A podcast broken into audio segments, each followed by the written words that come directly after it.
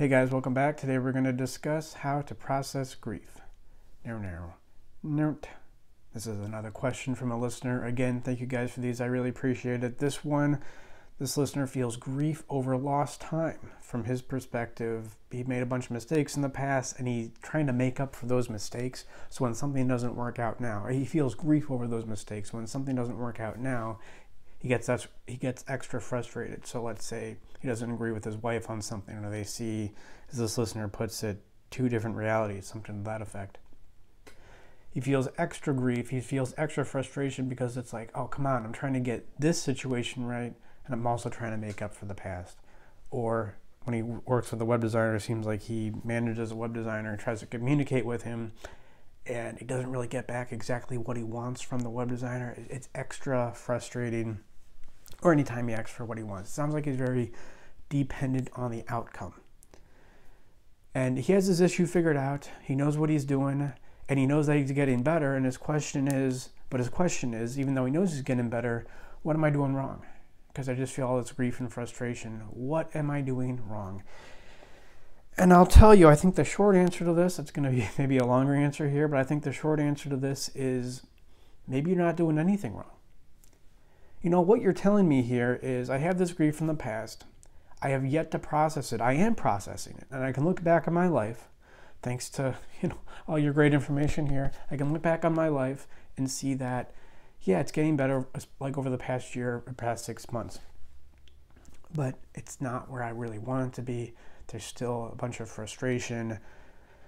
And maybe you're not doing anything wrong, right? I mean, uh, the, the first point here, I'm, I'm going to have three points. The first point here is resistance is normal. I think I've never really made a, a video on that, I don't think, but resistance is normal. Resistance is anxiety. It is resisting. It's anxiety that keeps you from wanting to change, from to grow. Because what happens when you grow? What happens when you change? You lose things. So our anxiety kind of wants us to hang on to who we are, no matter how uncomfortable it may be.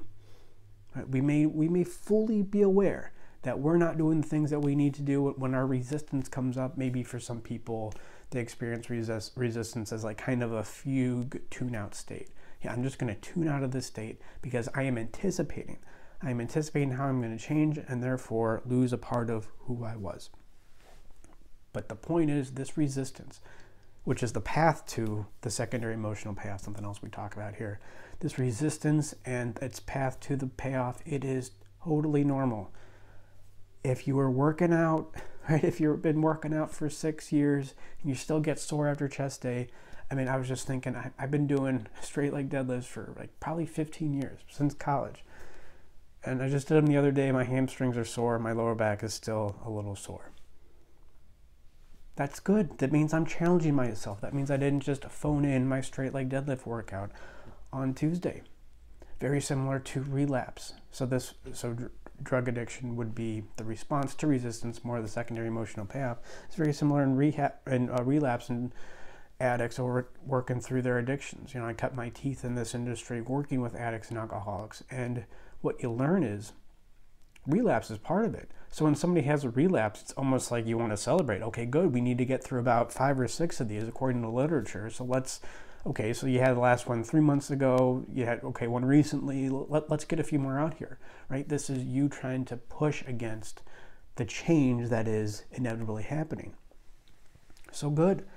Let's get through the frustration. I mean, I think that just having that perspective on it, like, like if you didn't know your muscles were going to be sore after you worked out, you would freak out Oh, what's am I dying? You wonder if you're dying. And, and, similarly, we have to be aware when we really want to do the deep work on ourselves, the deep emotional work, and change in a, a fundamental way. It's going to be very simple. We can make it very simple here at Animus, animusempire.com slash schedule, but it's still difficult. And part of the difficulty is experiencing this resistance. The other point I want to make here, and I've done you know, this is something that's really important. I discuss it in uh, the course, animusempire.com slash course. But the ritual, and, and, I've also done podcasts on this. I did one on this maybe like a year ago or so, and it just like nobody liked it. It, it was terrible. And it made a lot of sense to me, but I just don't think I was communicating it that well. I was talking about masculine change and feminine change, but but the point is, is when guys want to change, they, they're very focused on the masculine kind of change, the routine. And that is, in a sense, when you write out, what should I do? What do I need to do the next day?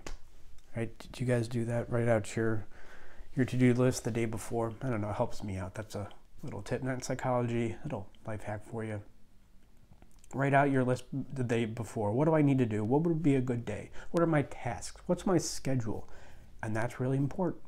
That's really important to do, but obviously you're not hearing this that from me first.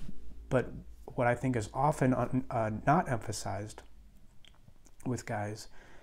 Okay, so to go back to this listener's uh, scenario, part of his routine would maybe would be talking with his wife, um, or part of his routine mindset, excuse me, would be like agreeing with with his wife, trying to get on the same page as his wife, going a few days without having some kind of disagreement. But I want to emphasize the ritual, and that's what I was trying to do in that the, the podcast, and it's what I get to in great detail in the course. And the ritual, in a sense, takes you from what you are doing now to what to what you know you, you could be doing. Right? You, you know what your issue is. You can come do therapy with me. You can know exactly what your issue is. But that doesn't mean you're going to change. I mean, you're much more likely to change. you, you, have to know, I mean, it's a, a necessary condition, not a sufficient, sufficient condition to change. And most therapists, they can't even get that right. But you can know what you're doing wrong and still not take the action you need to change. Well, what do we do here? Well, this is where the ritual comes in. And this is, in a sense, managing your emotional issue in, in a way that isn't easy, but something that you can do every day. So the question for your routine is, what do I need to do every day? And the question for your ritual is, what can I do? How can I reach out and connect in a way that manages my emotional issue and helps other people at the same time? So part of this routine would be, you know, just daily focus on journaling or introspection, like I talk about in my book, the six or whatever seven steps it is of, of introspection.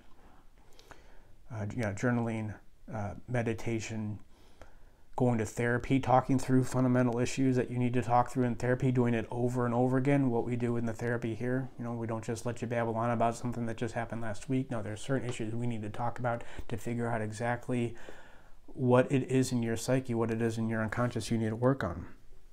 And then something else you need to do is when you're in therapy, yeah, group therapy is an important part of the ritual. You can go to group therapy especially if it's just, I mean, because of COVID, it's all on Zoom and, and phone meetings now. So you can just dial in. You don't have to say anything. All you can do is listen. That's something you can do.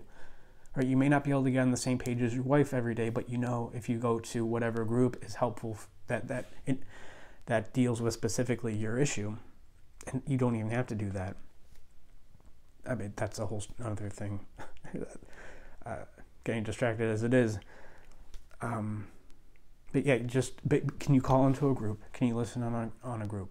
You don't have to say anything. Okay, you can do that, and you know if you do the the emotional work in the group or some other kind of therapy, you know the issue with the wife, which is really a validation issue you're dealing with. I need my wife to my wife to validate me. You know the issue with your wife will take care of itself. You know, right? You know it will, because that's the nature of your psychology. And then also, once you're in group, once you're talking in group, how do you take how you talk there and talk in real life that way? Be as artless and open and accessible and honest as you can be in group in real life. Talked about that maybe a week ago or so. Then the third part of this is to put emphasis on the stage of adult development where you are. So we don't really talk about the five or whatever six stages of adult development. There's separation from your parents.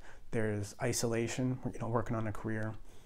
There's making friends. There's sexual initiation. There's uh, emotional initiation, and then there's generativity.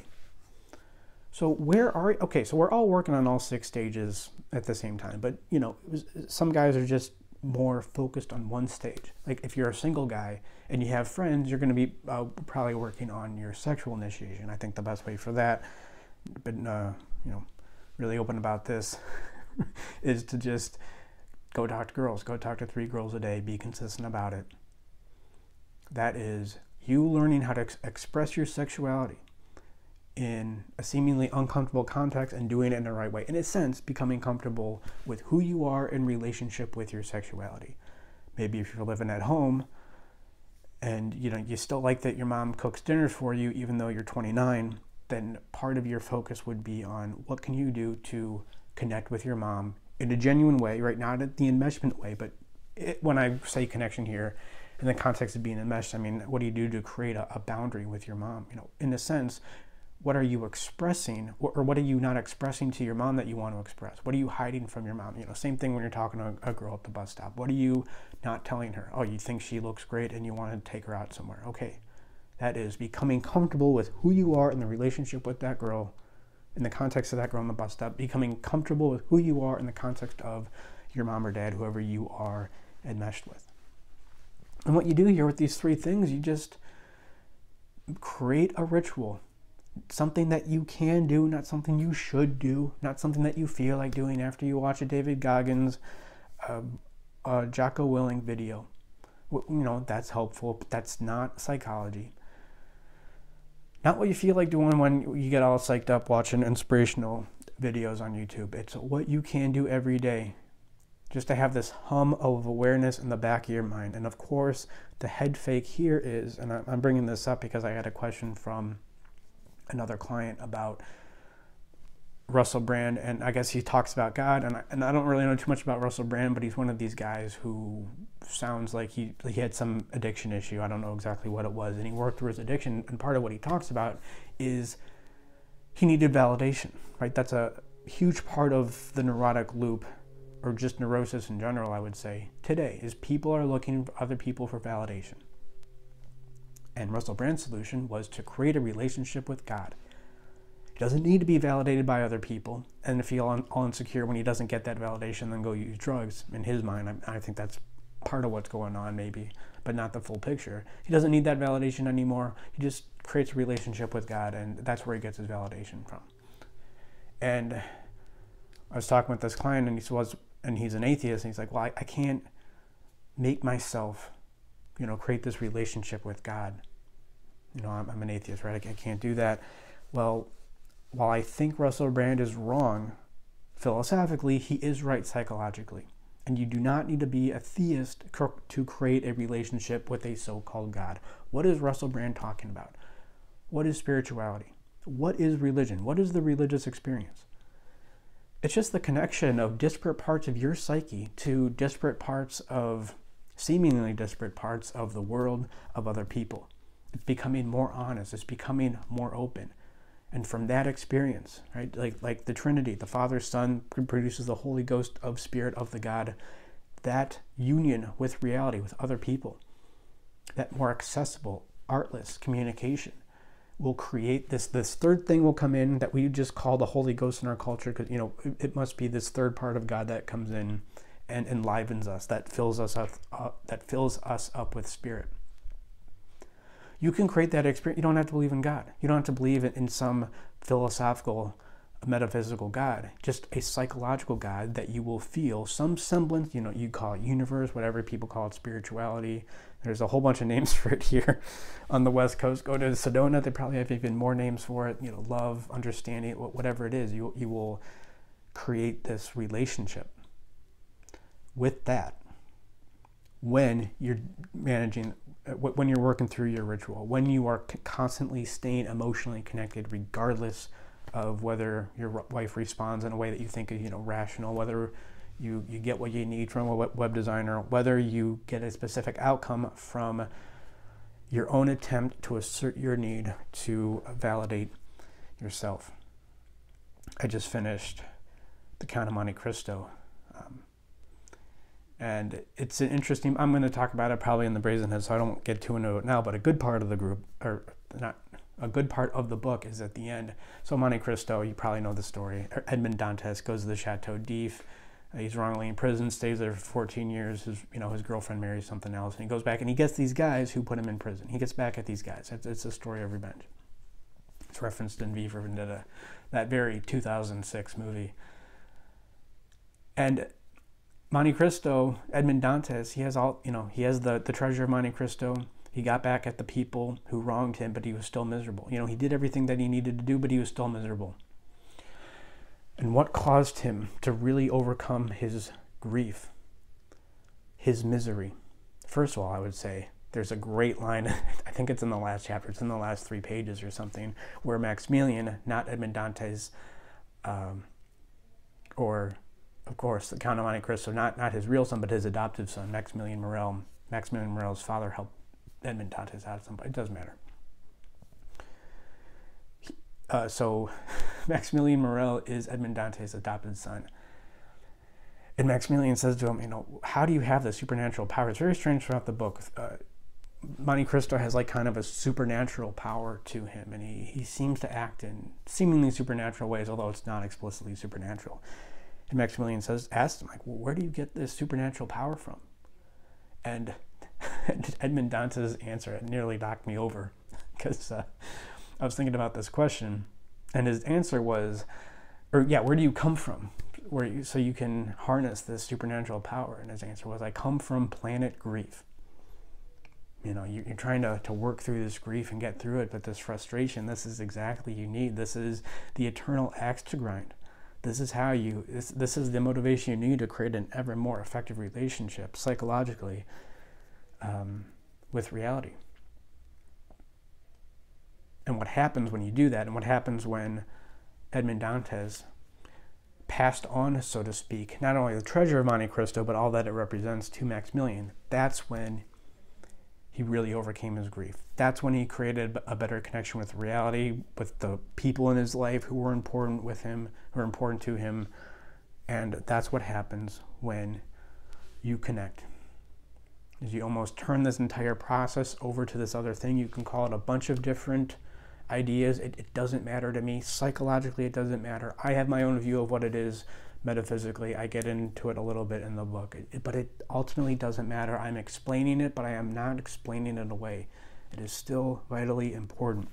And we can help you create your own uh, seemingly spiritual relationship with reality here at Animus. AnimusEmpire.com slash schedule. We do free uh, consultations. Maybe we can help or maybe i can point you in another direction you know whatever is going to work best. And i need more questions. So animus at animusempire.com thank you guys. Keep those coming. And remember you're really not going to be effective in the way that you want to be. You're really not going to process grief and emotion until you can really through ritual unite the unconscious with the conscious